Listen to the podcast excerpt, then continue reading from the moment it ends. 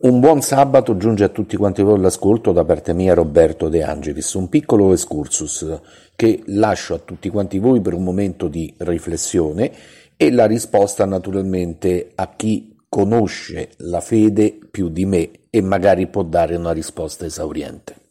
Tutti crediamo in Dio, da diverse strade, per carità, eh, la religione cristiana è, è, divisa in tanti settori, forse eccessivi, sarebbe unica la strada, ma magari fosse questo.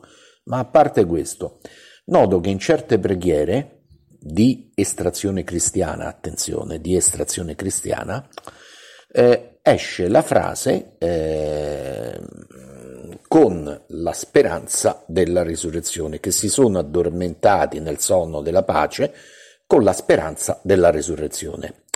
Oddio, c'è una perplessità. La speranza della resurrezione. Ma se crediamo in Dio, se abbiamo visto e abbiamo sentito che Gesù Cristo è morto sulla croce per redimere i nostri peccati e il terzo giorno è risorto, quale speranza della resurrezione ci deve essere? C'è la certezza della resurrezione, noi tutti che crediamo in Dio, e ripeto da diverse estrazioni cristiane, pensiamo che la risurrezione sia una certezza.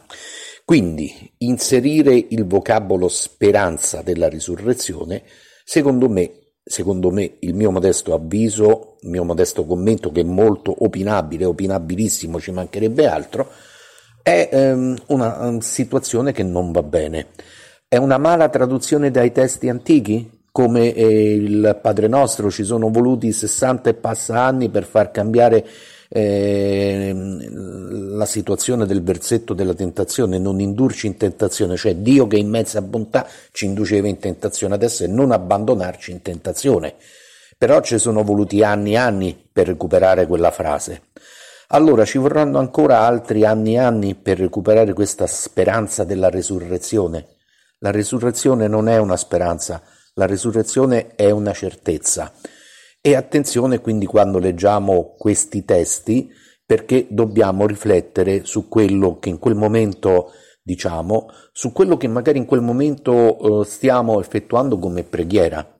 La preghiera, molto difficile per alcuni, facilissima per altri.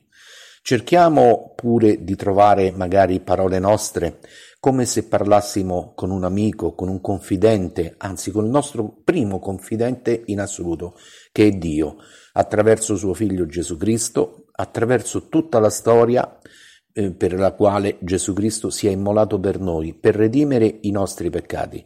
Concludo ancora una volta dicendo no speranza della risurrezione, certezza della risurrezione.